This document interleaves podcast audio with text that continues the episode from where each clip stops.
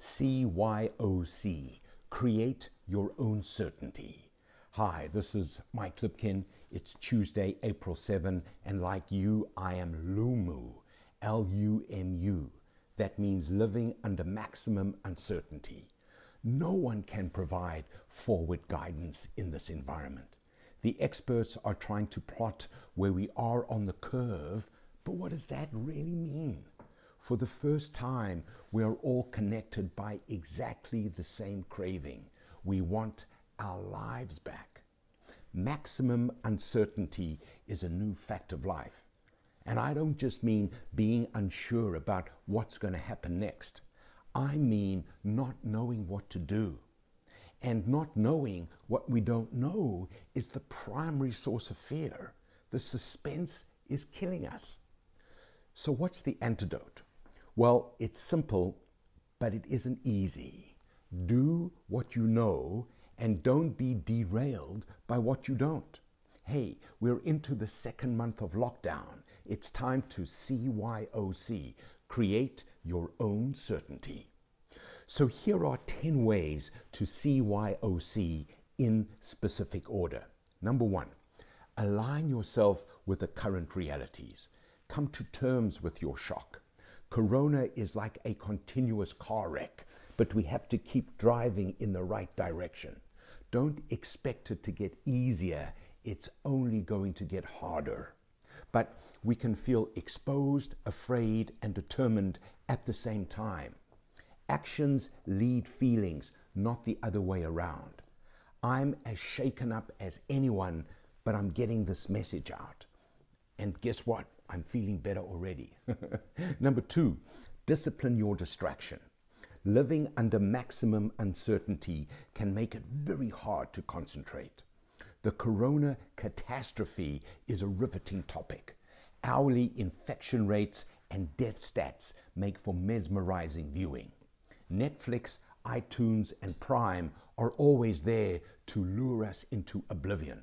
Social media can suck us down the rabbit hole. So commit to doing the work that must be done. Strengthen your mental muscles. Now is the time to become unstoppable. Hmm. Number three, be informed, not obsessed. Being informed empowers you with the essential facts. Being obsessed means filling your mind with worst case scenarios. Read, listen, or watch the news, but don't be hijacked by it. So my media of choice is the New York Times, CNN, CNBC, Globe and Mail, Wall Street Journal, and Barron's. I spend two hours a day consuming it. I look for the dark clouds and the silver linings. For example, on the one hand, I could lose a lot more money. On the other hand, breakthroughs are being incubated in every category. The present is painful, but the future will be phenomenal. Number four, believe that you will survive and succeed. Believe means to accept as true. Like gravity, it's undeniable. So I don't just think I will get through this smarter and stronger. I know it. I'm living it. I did what I know in March, and I'm going to do what I know in April. I am excited by how I'm going to exponentiate my capacity. What a great word, exponentiate. I believe I'm designed for this environment, and so are you. Now find ways to prove it. Hmm. Number five, get physical. Overcome your inertia. Inertia literally means doing nothing. And if you do nothing, you cannot do what you know. So get moving.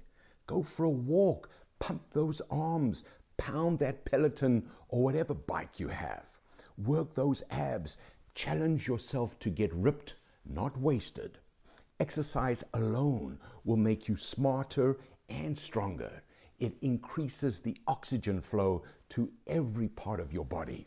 It will also raise your mood. So don't go to pot or get stuck in the weed. Pun intended.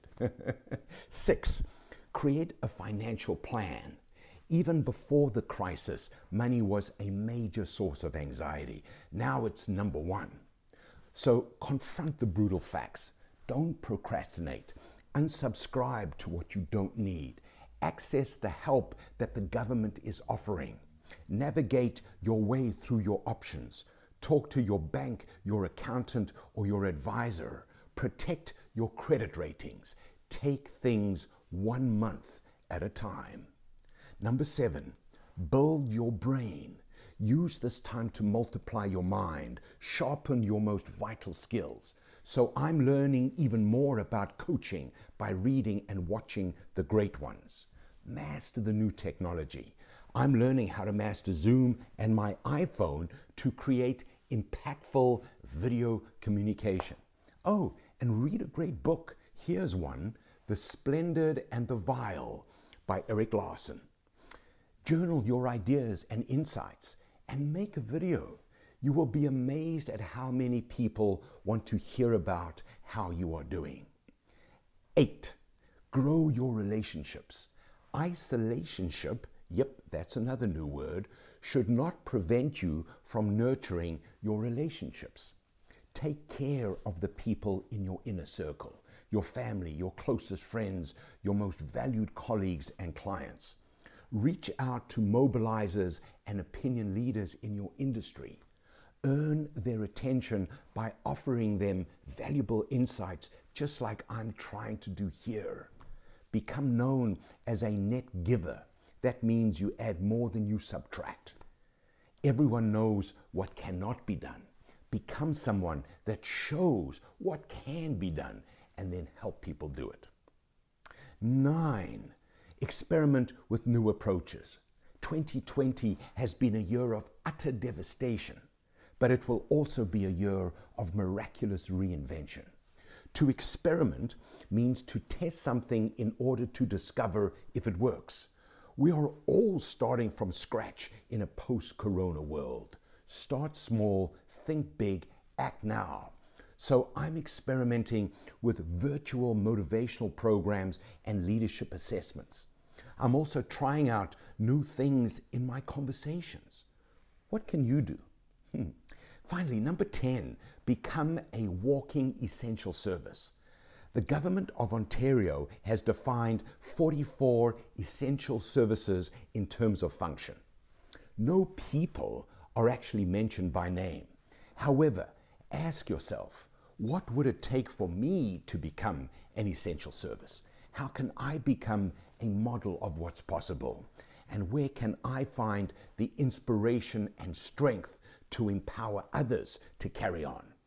If you seek the answers to those questions, everything else will take care of itself. This is Mike Lipkin, and I hope I have helped you CYOC, create your own certainty and pass it on.